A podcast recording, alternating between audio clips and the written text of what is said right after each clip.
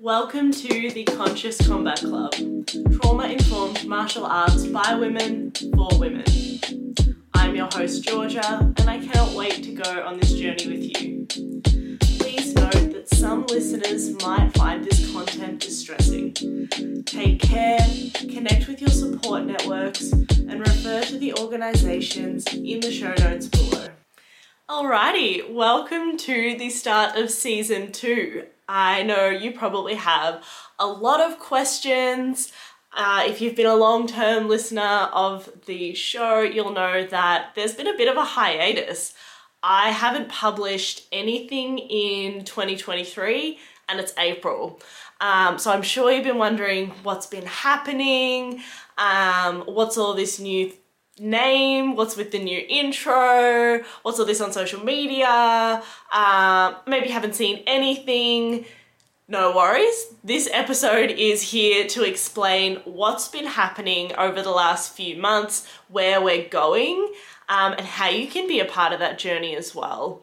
I'm also going to recap everything that's happened leading up to this moment. So, if you're new to this podcast, this is a great episode to start with. You don't need to go all the way back to the start of season one unless you really want to. Um, I really cringe when people tell me that they're listening to the show but they're starting from the beginning because I was so new to podcasting at that time and there are a lot of things that I feel that I have improved in since then, but in any case, this episode is going to be a big overview about where we're at, where we're headed, and also where we've been. So, you will have noticed, first and foremost, I introduced the show differently. We have got a new name. We are no longer the Fight Back Project. This is no longer the Fight Back Podcast. This is now the Conscious Combat Club. So, there are a few key reasons why we've changed. Firstly, the name, along with our whole brand. So let's talk about the name itself to begin with. First, I've got a few reasons here, and I'm, I'm looking down if you're watching the video because I don't want to go off track. I've got some key points to cover. So, first is we are not a self defense program. I have had a lot of self defense practitioners on this podcast. I'm a believer in self defense. I'm not anti self defense, but the Fight Back Project is not a self defense program, it is a trauma informed kickboxing program. And in some ways, I really enjoyed the name Fight Back because I think it prompted conversation around how we're not a self defense program but I understand that it was a little bit confusing and misleading, and a lot of people have given me feedback like, oh, yeah, the name Conscious Combat makes a lot more sense to me than Fight Back. For that reason, I always conflated it with self defense. So we want to step away from that because what we're about at the Conscious Combat Club, uh, I'm still getting used to the new name too, is teaching kickboxing in a way that is first and foremost trauma informed and also focuses on helping clients connect with their bodies in a way that is different to how they have previously connected to their bodies and also practice implementing agency. Those are the two big skills, along with kickboxing skills and the many ways that the program is trauma informed that we are focused on. And so it is not a self defense program, but again, I don't have um, a particular problem with self defense. That's just not what we teach. Um, and yet, it's beyond the scope of today's episode to go through whether self defense is a positive or a negative. I think the spoiler for me is that it can be both depending on who's teaching it and how they teach. So that's first. The next thing is is quite kind of simple is that Fight Back or Fight Back Project is kind of a common name on the internet. Um, we're not the first program to be called the Fight Back Project, um, and that is not just in martial arts. There are other Fight Back projects in like fighting cancer, fighting other social justice issues. It's just a really common sounding name that um, was in other places and we wanted to really stand out and be unique and that's where we're at with being the conscious combat club you've probably even heard the name before because that's what we've been calling our mailing list and also our facebook group for a while so it's something i've been thinking about for probably a year, give or take. Um, now, the next thing is the definition of the word conscious. The word conscious is very deliberate in the Conscious Combat Club. Combat is pretty self explanatory. Club was also important in that we wanted to make sure it felt like being a part of a community, and the community focus of where we want to go in the future is really important. But I think the big word that speaks um, volumes is conscious, because the definition of conscious is having knowledge of something.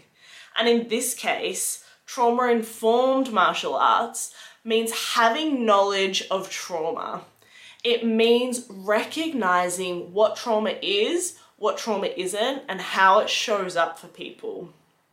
It means being conscious or having knowledge of the fact that not everybody has had the exact same life experiences as I have or as you have. It means that sometimes people require instructions and guidance to be delivered in a different way. And generally speaking, there might be some overarching principles that can be really helpful to adhere to, and I will talk about some of those today, but also recognizing that every individual who passes through our programs will have individual needs, and being really conscious of honoring those needs is paramount to the way that we deliver trauma informed martial arts.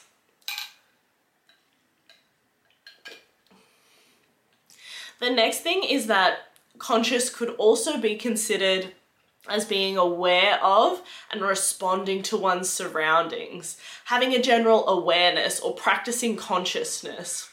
You might think of that in kind of like the meditation, spiritual sense of being awake to the world as a whole, which sounds super vague. But if you think about it, being able to be open and aware of one's surroundings is something that is either too um, too much of a thing for trauma survivors, whereby we're talking about hypervigilance, being hyper aware of one's surroundings through the lens of looking for danger. Or it can be being very tunnel visioned on certain details that might be reminiscent of trauma um, or that might be flagged as being dangerous and ignoring the full picture. And so being able to take in everything that's in your surroundings or everything that's a part of being in a martial arts class is something that I think we take for granted and and is not intuitive for a lot of people. In fact, I think most people, when they first start learning martial arts, are in some sort of fight or flight mode oftentimes it really feels like I just need to survive this class, I've just got to get through it, just got to get through this round, just got to get through this role, whatever it might be, we go into survival mode a lot. And sometimes that can be helpful, but an alternative way to practice martial arts is to be really deliberate and conscious and aware of everything that is around you. The resources that you have, internally and externally, as in the humans or the other people who you're training with, and that you can learn from them to be really conscious of how they're showing up in the space, how they're breathing, are they present, are you present? Once you start to take in all of this additional detail, it really changes the practice of learning martial arts from being something from where you're just trying to survive to being a space where you can really grow and develop and thrive. So, in essence, that's why we've changed our name from the Fight Back Project and the Fight Back podcast to everything being under the banner of the Conscious Combat Club. Now, another part of that um, for me was around making trauma informed practice more accessible.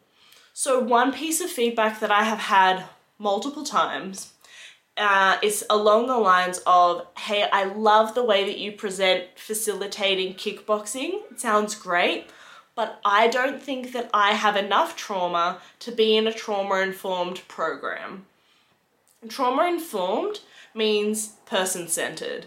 It means being conscious of the human being who is in front of you. And everybody could benefit from learning a trauma informed blank. Doesn't have to be martial arts.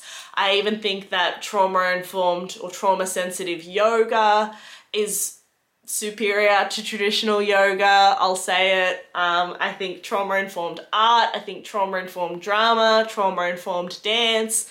I think whenever practitioners are trauma informed, it just means they have a greater awareness of how human beings can differ and they're more accommodating for meeting people where they're at. One thing that really upsets me is this idea that we don't, as adults and as human beings, children included, have agency. That the reason why we seek out instructors and services is to be told what to do and to be told how hard to push ourselves and to have all of our motivation come from external sources, to have somebody push us past our threshold and that that's where growth happens. I really reject that theory. I think that we're all able to have our own agency and say, This is what I need on this given day. We're all capable of pushing ourselves if that's what we need. But I don't think you get any additional benefit from me telling you to go hard as opposed to you today resting because that's what your body needs so that then tomorrow you have enough gas in the tank to be able to push yourself and grow that way. I think you get the same amount of growth, but in one case you become dependent on me for motivation, and in the other case you become self sustaining. You're only dependent on yourself because you're internally motivated and also you back yourself. You know that you're capable of doing it because you've pushed yourself before, whereas otherwise, all these doubts come in.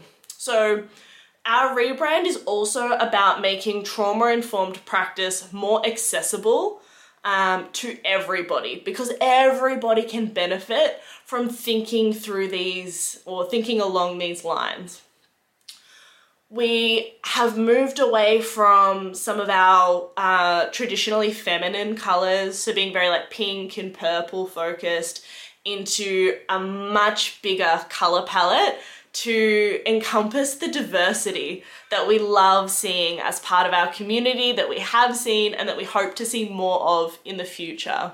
So, the programs that I run currently are for women. We teach trauma informed kickboxing for women.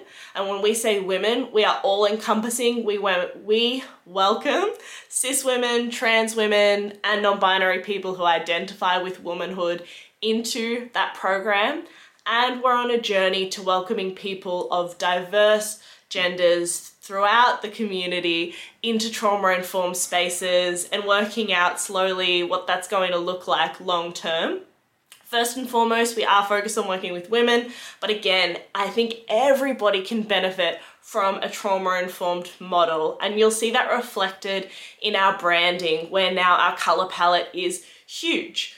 Um, I think over the last year, two years, especially as part of this journey for me, I've become keenly aware of all of the intersections that our society has and how they affect the people who come into our spaces and the people we want to bring and welcome into our spaces and the diversity that we want to celebrate. Um, when I first started, I think I was very focused on how does trauma affect each individual, and now I look at how does our society cause trauma and how is that affecting the individual and how does the collective impact the individual's healing as part of being in community um, and so I think I have a much broader awareness of what trauma informed practice really means and what it encompasses. And again, that's reflected in our branding, where you'll see lots of colors, a huge variety in the amount of shapes, um, the way those shapes are used within our brand. You'll notice um, that, yeah, we have differences across what you see on social media and then it's like slightly different to what you see on our website. If you really zoom in on our font, you'll notice that the font that we've chosen is this really quirky font where there's some slight um, upticks in some of the lettering. And what I mean by that is that they're you could almost define imperfections within some of the letters that once you see, you kind of can't unsee. And imperfections is the wrong word, right? They're like quirks um, that just make things a little bit interesting. And again, that really reflects the individuality of all the people that we have within our collective and the duality, I suppose, in how important it is to respect people's individuality and also the power of the collective at the same time and hold space for all of that. And that's really what we've tried to represent in the new brand. So, uh, again, that's my kind of long-winded ramble um, at why we've changed the brand, why we've changed the name. I'm hoping that that gives you some insights um, as to all of these differences that you are seeing. Now, if you are new here, and even if you're not, let's talk more about what the Conscious Combat Club is. So, we are a trauma informed martial arts program. We are on a mission to show the world that martial arts are not just hypermasculine spaces. They're not just spaces for toxic masculinity. I have no problems with masculinity, but I do have a problem with noticing that almost every martial arts gym you walk into is going to be really darkly lit, really underrepresented in terms of women, in terms of people of color, in terms of people within the queer community, in terms of people with disabilities, um, really in terms of anyone who looks different to a jacked cis white male.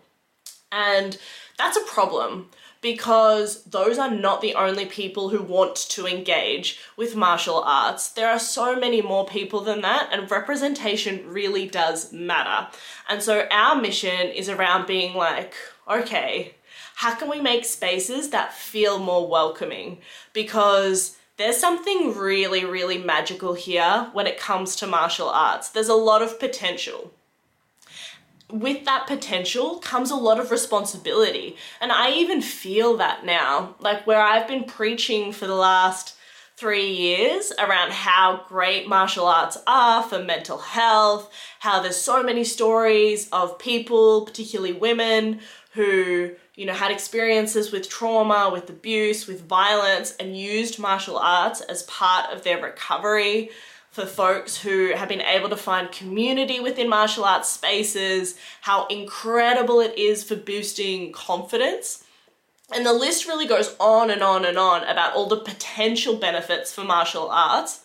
However, that is contingent on you finding the right club. And there is just an overwhelming number of people who go into a martial arts gym, have a negative experience, and then never go back into a martial arts gym and lose the opportunity to have access to all of those wonderful benefits that martial arts can provide. And that's a real shame, you know. I think our society would be much better off if those people hadn't had those negative experiences. Um, and so, a real mission of mine and of everybody at the Conscious Combat Club is to change that narrative, is to say that combat sports are for everyone.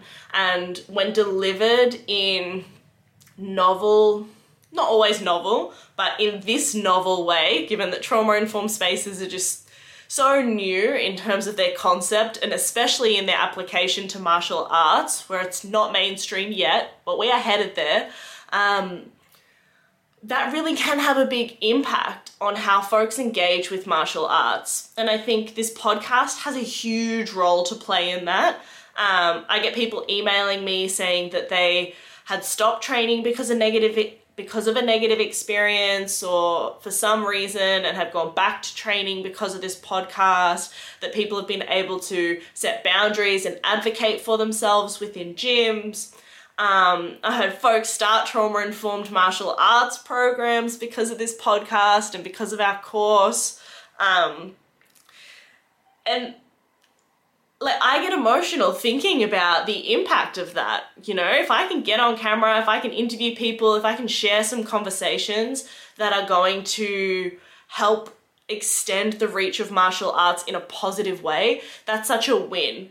And it's a big burden as well to think about how we present that information and making sure we are being nuanced because I think it's it's easy to get on a bandwagon of being like martial arts are always amazing or being like martial arts are too dangerous for trauma survivors and not being able to find that sort of more nuanced in between gray area um, because we do really need to recognize that many predators also practice martial arts. Not everyone who does martial arts is a martial artist. Some of them are con artists and assholes. Um, and some people who train in martial arts are very good at being able to recognize people who are easy targets or who have previously been victims, who are survivors, who are therefore somehow for them easier for them to be able to access and control and use their status as a leader or a coach or a black or a brown belt or whatever it might be um, in order to hurt that person. And that's a really important thing for us to recognize as well. So, how do we educate community? How do we petition for safer spaces? How do we create safer gyms? How do we bring more sport governance into the sport? How do we do that in a way that's beneficial instead of harmful? How can we create trauma informed programs that are genuinely trauma informed and don't just use the name as a buzzword? How can you, as a practitioner, be more trauma informed in the way that you engage with your training partners? How can you, as a coach, be more trauma informed or at the very least be aware of the impacts of trauma in the way that you facilitate your classes?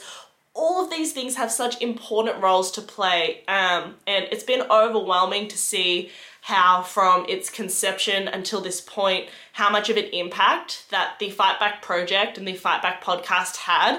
Um, and I'm so excited to continue that into the future. So again, that's that's really the education side of what the Conscious Combat Club is all about. At its core, what it means when we say that we are a trauma informed program um, is a huge, huge question. Um, one that I answer in about 20 hours worth of content in our online course, but that I will summarize for you here in a way that I think will be still very, very meaningful. Um, so, first of all, is to say that I think that there's a spectrum of where clubs sit from being therapeutic all the way down to being um, dangerous. Trauma informed sits somewhere towards the therapeutic end of that spectrum without being actually therapeutic. So, let me explain what I mean by that. Trauma informed martial arts are not therapy. I'm not a therapist, and what I teach cannot be in any way considered to be therapy. However, trauma informed practice can be a wonderful adjunct to therapy. It can be a great way to implement some of the school skills learned in therapy to build upon those skills. Um, and in general, at its core, trauma informed practice means aiming to do less harm, then from that as a base, do good. So to not re traumatize people. Now, most martial arts clubs sit but all martial arts clubs sit somewhere on that spectrum, but most don't sit at the dangerous end of the spectrum. Most sit somewhere in between. Some are much closer to the dangerous end of the spectrum than others. Some have got wonderful facilitators, wonderful facilities, have got a really thoughtful curriculum, but they're not trauma informed specifically.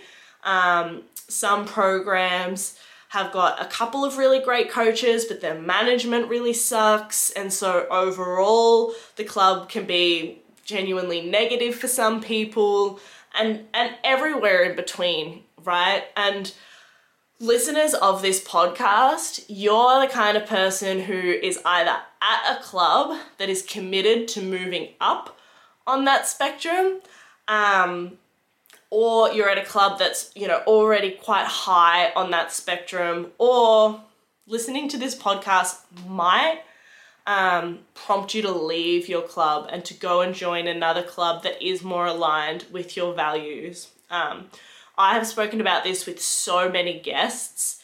If you get a bad vibe from people, investigate that feeling, talk to people, have conversations, ask questions, find out about policies.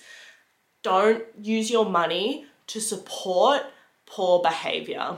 It is the responsibility of everybody within the martial arts community to help our community continue to move up on that spectrum, not stay stagnant, um, and not facilitate situations whereby people feel trapped at dangerous clubs. And that is the reality and that is happening right now because as a sport, we have very few governing bodies who can actually intervene. And so, in a lot of ways, it can feel kind of like the Wild West. You always have a choice and you can always leave. As difficult as that can often be, and as much as it really does feel like ending a relationship, and again, you know, you can always leave technically a relationship, but it's never that simple, right? So, um, if you need help, if you need advice, please reach out. Uh, you can contact me uh, via our website, consciouscombat.club, or on Instagram, or you know, send me an email. Any any way that feels safe and aligned for you. Um, please reach out if you need help, or if you're not sure, or if you just want to chat this is a community. We're in a community together and we all have a joint responsibility. And I take my responsibility within that space very, very seriously. Um, so please reach out. Now, in terms of what we do at the Conscious Combat Club that makes us trauma informed, I want to talk today about five things that we do that are very broad terms, and I'll give you some examples within each as to things that we do in order to be trauma informed. So, the first of the five is that we're very focused on client safety. So, when I mean safety,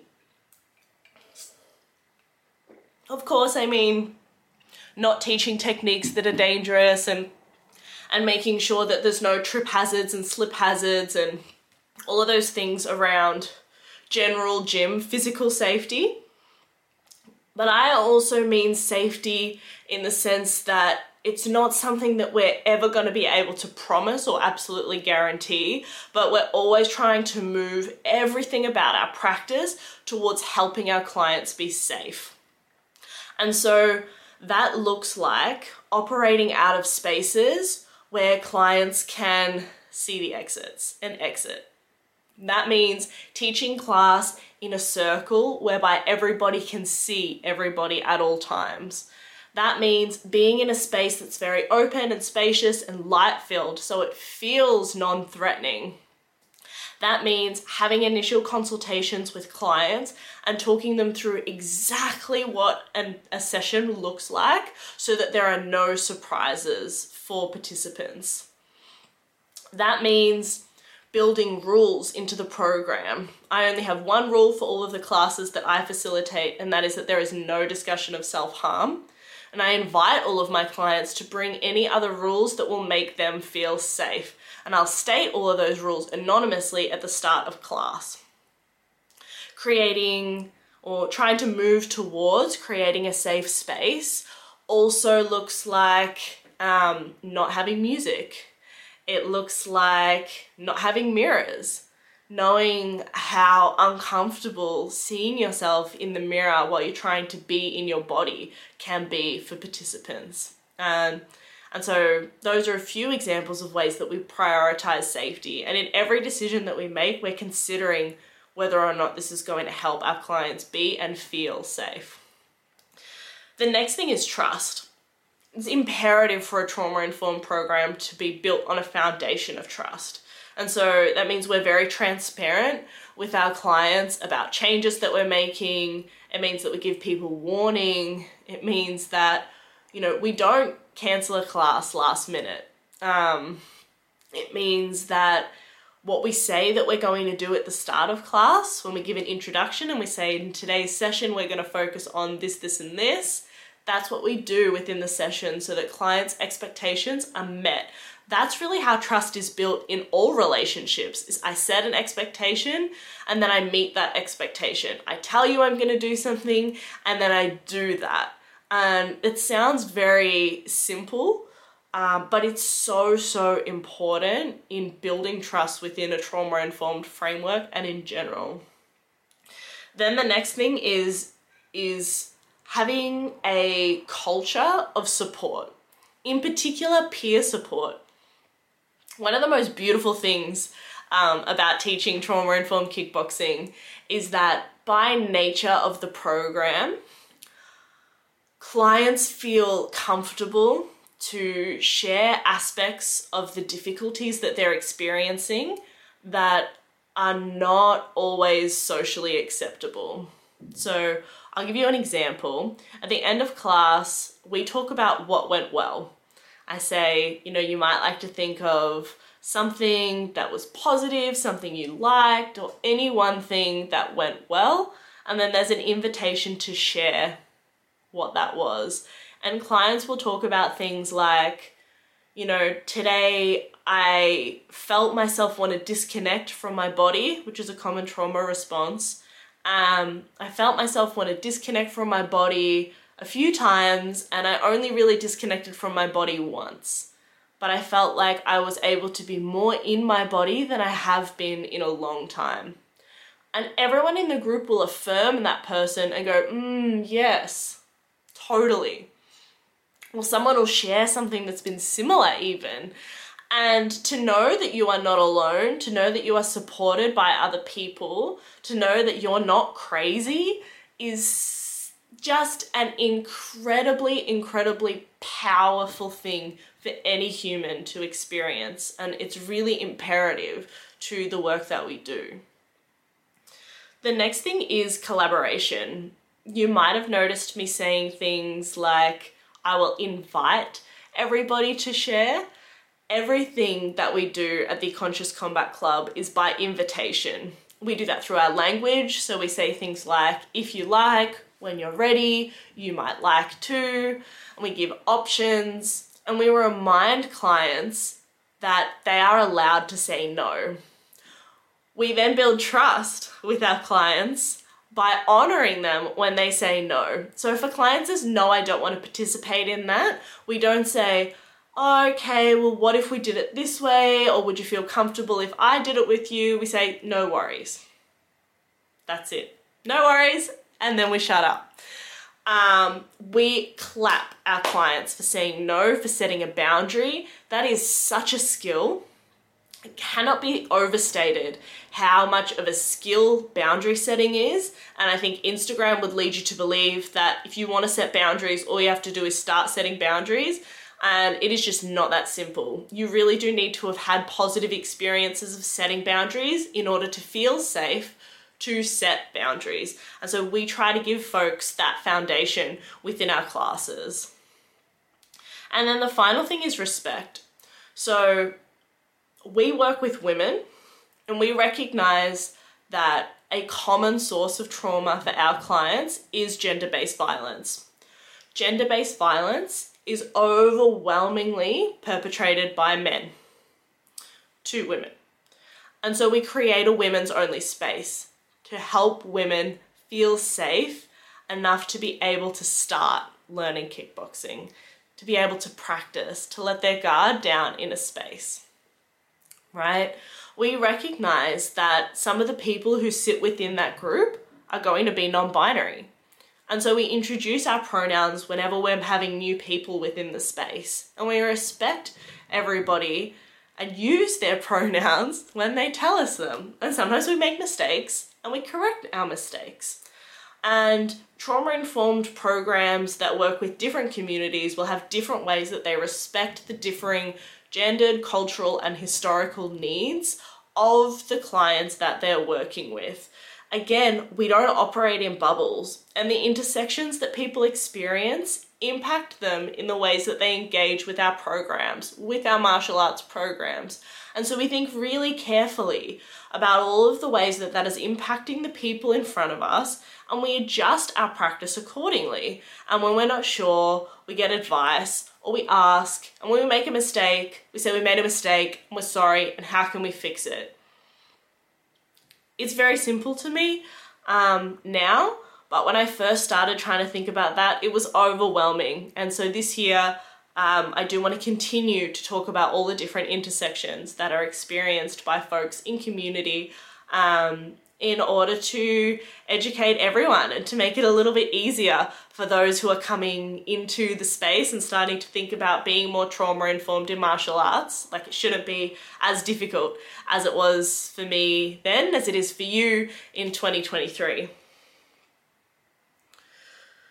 So, that's the Conscious Combat Club. That's a bit about our rebrand. That's a bit about what our kickboxing program looks like, some of the ways that it's trauma informed. There are more than that, um, but those are some of the key five principles safety, trust, support, collaboration, and respect. If this is your first time listening to this podcast, or if you're new to this podcast, here's the story of how I got to be in front of you talking about trauma informed martial arts. Some of this is going to be re- repetition, or you might have heard this before if you've listened to episode one.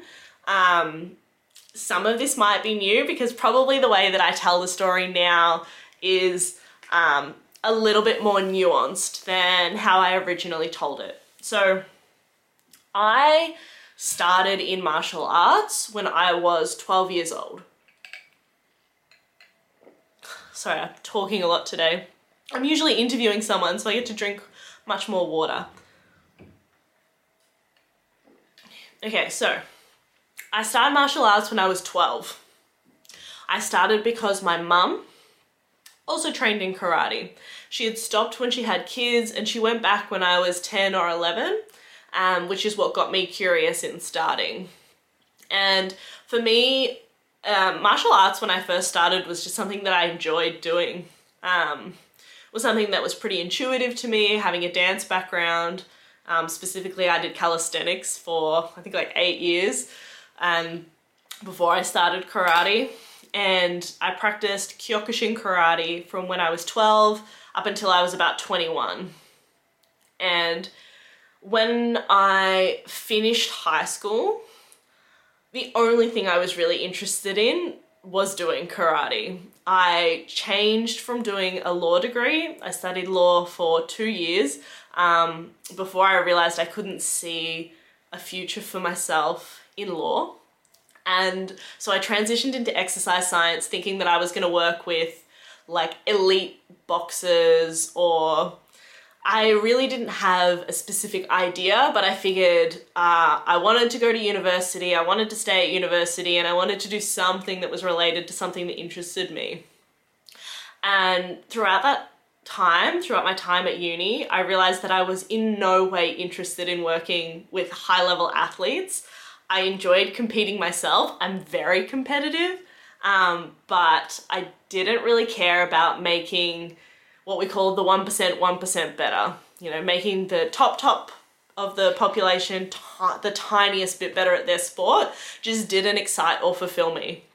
But I did get a lot of enjoyment in helping people overcome injuries. And so I started early on, even before I graduated, working with a company called Kieser, which do clinical strength training. And I worked with so, so many people with predominantly lower back um, and neck pain in helping them um, strength train.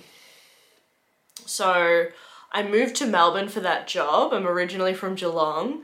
And when I, I moved to Melbourne, I moved from doing karate to doing kickboxing, specifically Muay Thai. Um, and I started Muay Thai and I was just instantly hooked. It was like karate, but a little bit more intense and you know I had gone from like just training a little bit for fun and, and using joining a gym as a way to meet community to like going to sparring classes. And then I was like going to Thailand. And then I had booked my first fight and everything just kind of escalated until all of a sudden I was my whole life was basically built around training and competing in Muay Thai And that was a time for me that was really great. Like I challenged myself a lot. I overcame a lot. I'm really proud of my time as a fighter. Um, but it also really facilitated an eating disorder for me, which um, so for for myself manifested as um, a really really intense control over everything that I ate. Um, it meant that you know to this day I can still look at most plates and calculate how many calories, how much fat, how much protein, how much carbs is on that plate if I don't really carefully check myself into going into that habit.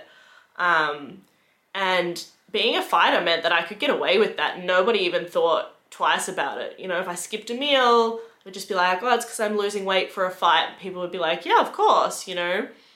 I wouldn't eat for a week leading up to the fight. People would be like, yeah, of course, you know. Uh, um, I was really, really skinny, and, and people were like, You look great, you're ready to fight. And I was like, Yeah, I'm an athlete, and my whole identity now is built around being as skinny as possible and being a pro fighter.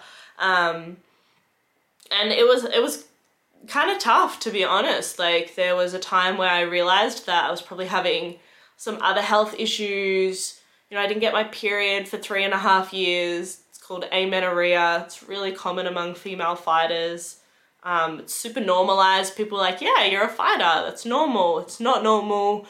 Um, and, you know, there was a lot of flow on health effects from that, which ended up prompting me to to gain weight and to start training in Brazilian Jiu-Jitsu, which for me created a really good segue into doing something else where I could be competitive, where I could be learning, where I could be practicing some sort of a combat sport without the temptation to take another fight, which for me um, it was just too too big. Like I, I really wanted to be fighting. My identity was around taking fights, um, but it just really facilitated me hating my body and controlling what I ate and just only thinking about food and exercise all of the time and it was just really unhealthy.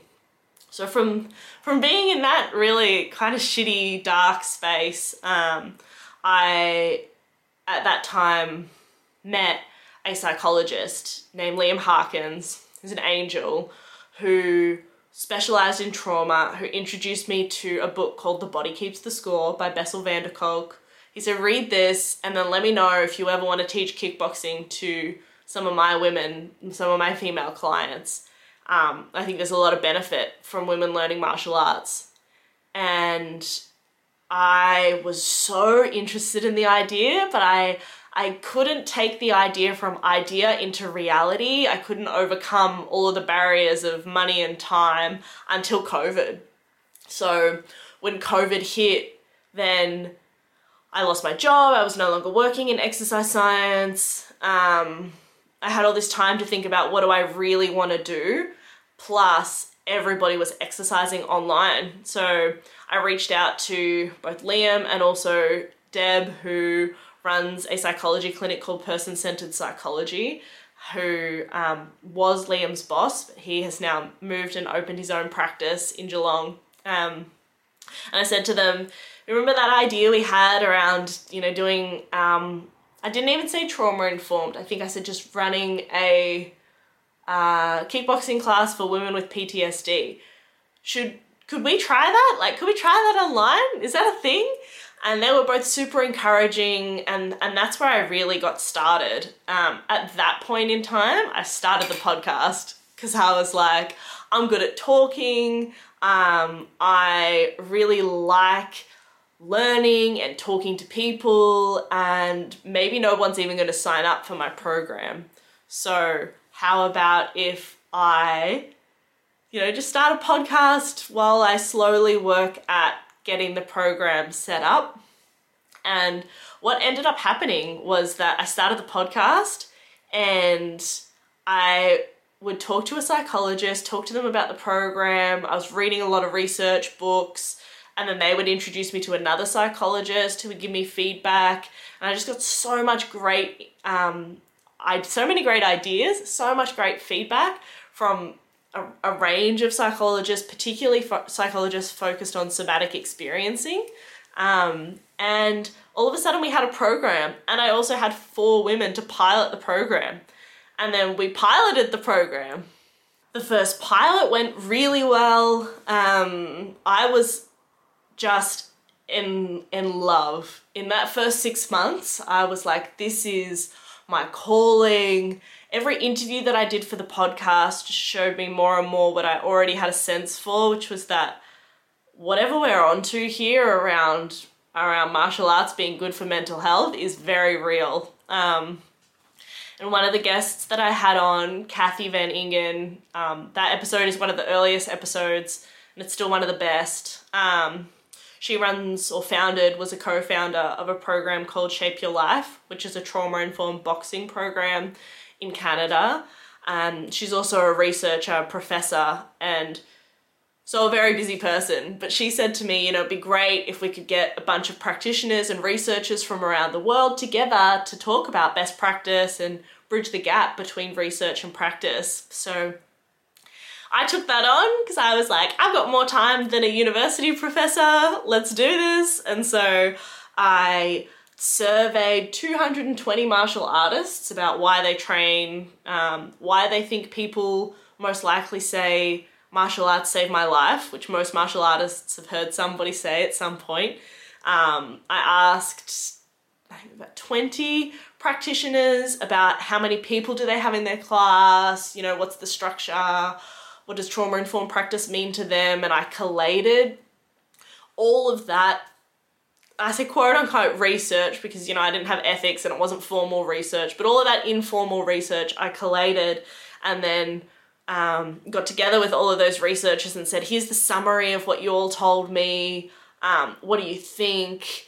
And um, yeah, we, we kind of discussed it and discussed what we thought best best practice was, and it was just really incredible to get an idea and somewhat of a consensus in some ways because martial arts are very varied, especially the difference between like grappling and striking and self defense and non self defense based programs. But um, yeah, we we reached some consensuses. That's a plural of consensus, consensi. Anyways, we had some agreements about what trauma informed martial arts was. And um, at that point, Melbourne, which is where I'm from, also came out of lockdown. And so we started doing in person classes, and we were like in and out of in person to begin with, and then um, eventually doing like full time, not full time, but like having clients who only did in person classes as opposed to oscillating between online and in person. And today I teach both in person and online classes. We have several beginners classes for online and in person per week, and a graduate class per week for both online and in person, respectively. Um, I took all of the information from that con that conference that I hosted, the research that I did, all the research I could find, I like bundled it up into a um, 20 hour course. It goes over 12 modules that I delivered online that takes martial arts coaches through everything that I think they could possibly need to know about starting their own trauma informed program and has worksheets which, when completed, create a program. So at the end, you know, had a bunch of people have their lesson plans and their program overview and their rationale and their research basis for their trauma informed martial arts programs. Um, off the back of that, there are two affiliates to the Conscious Combat Club now. Um, there is one which is called The Storm, which is in Kentucky. That's a trauma informed jiu jitsu program, and then there's a trauma informed kickboxing program um, in BC in Canada called Connection Martial Arts.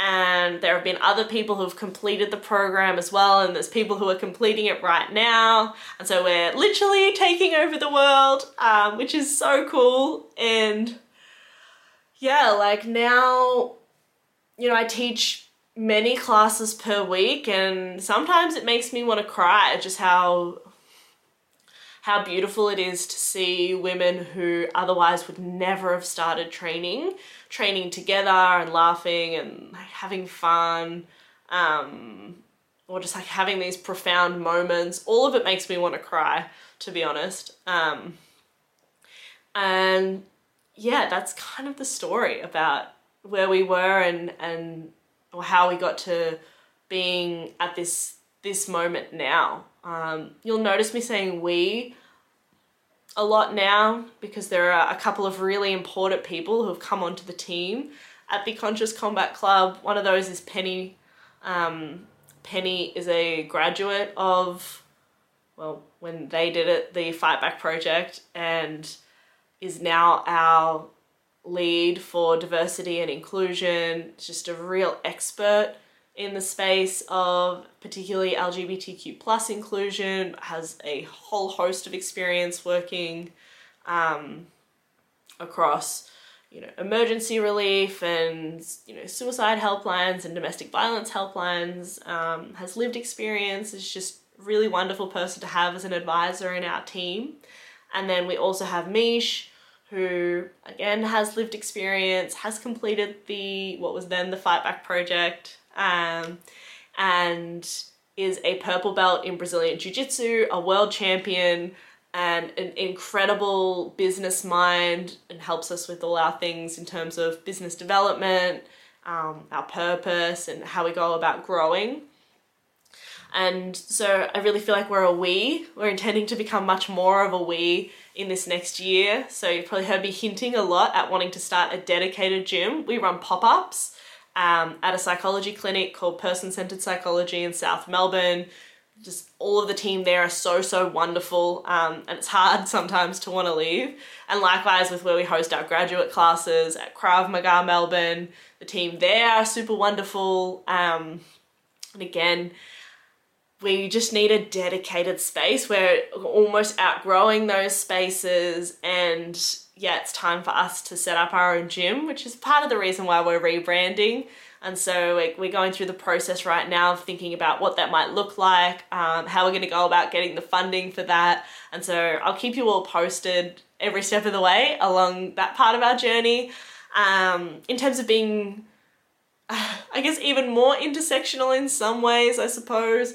Uh, I'm also really interested in how this work can be applied in other cultural contexts. In particular, um, in Latin America, we ran Penny and myself, um, along with the help of Dr. Noelle Brigden, who's been on this podcast before, ran a four week um, intensive trauma informed kickboxing program in El Salvador.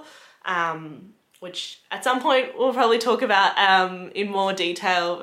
I've been uh, sort of chipping away at publishing some of the work that we did from from that project and hopefully continuing that work because it was really really successful um, and I just have no words really for how wonderful it is to be able to share kickboxing with more people particularly more women who otherwise would never have been able to access it. Like, it is my life's purpose and my life's mission. So, thank you for listening to me sharing all of this. Um, it's a good resource for us to have there because I do get asked a lot like how did I how did I get to this point? It does seem like quite a niche thing and it's just like everything within martial arts, you know, it just kind of escalated, one thing led to the next and now here we are just you know, slowly spreading all over the world. And so I'm so grateful for everybody who's been a part of that journey. Like it really hasn't been just me, it's been so many people who have helped me out um, along the way and help us become a we. And now we're a we. Um, and yeah, that's just the best. So if you would like to come on this journey with us, um, here's what you can expect from the Conscious Combat Club in the near future. So, on this podcast, we're going to share more stories from other women who are survivors, who are practicing in martial arts. I think those are so powerful. To keep elevating the stories of other women survivors is really important to me. Um, we're also going to have again, more actionable advice from practitioners. Um, I really do hope that by listening to this podcast, you can find little tidbits that are applicable to you and, and be able to implement them into the way that you teach or engage with other people um, in your martial arts gym. Also, I want to get back into interviewing researchers. We've had a number of researchers on this podcast in the past. Um, I really like to start doing some segments where we're going to share some research papers and have the authors break them down and put them into easy to understand language um, and practical things that you can take away from those research papers. And then also coming from the work of this podcast predominantly, um, and then our, our work on our work on Instagram, I guess our presence on Instagram and, and elsewhere is the development of a worldwide trauma informed martial arts network. So I'm currently building an interactive world map where you'll be able to click you know close to where you're located and find affiliates of the conscious combat club find graduates of our online coaching course find other trauma informed martial arts gyms that we've either interviewed on the podcast or that we can vouch for because I've spoken to them and learned about what they think that trauma informed practice means because um, it's just it's not a guarantee. It's a pretty good start if someone says they're trauma informed but um, I'll vet those for people because I do get a lot of messages people asking if I know someone in whichever area. And um, unfortunately, I don't always, but sometimes I do. So that's a resource that's coming as part of this podcast. And so if you know of someone who you think should come on, or if you yourself would like to come on the podcast, please reach out. Um, the best way to do that is to go to consciouscombat.club, go to the Say Hi page, and fill in the contact form, and we can go from there. Um, Thank you for listening to this story. Thank you for being a part of this journey. Thank you for um, just being a part of what's next.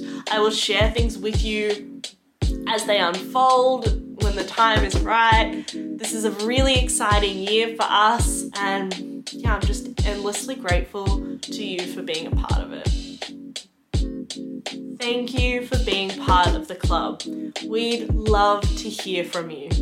If you'd like to get in touch, please refer to the information in the show notes. If you'd like to support this podcast, please consider leaving us a review or subscribing on whichever platforms you use to listen or watch the podcast. The Conscious Combat Club acknowledges the traditional owners of the lands in which we work, live, and play. Always was, always will be Aboriginal land. We'd like to say thank you to Nari for the beautiful song Shape Me, heard at the beginning and end of every episode. Nobody shapes me. If you'd like to connect with Nari, you can find her on Instagram at Nari the Saga. Don't gotta tell you what my name is, I don't gotta explain it. Walk in the room, hear a boom erupting like I'm famous. I'm here shedding shells, I'm shameless. I fear nothing, no complacence.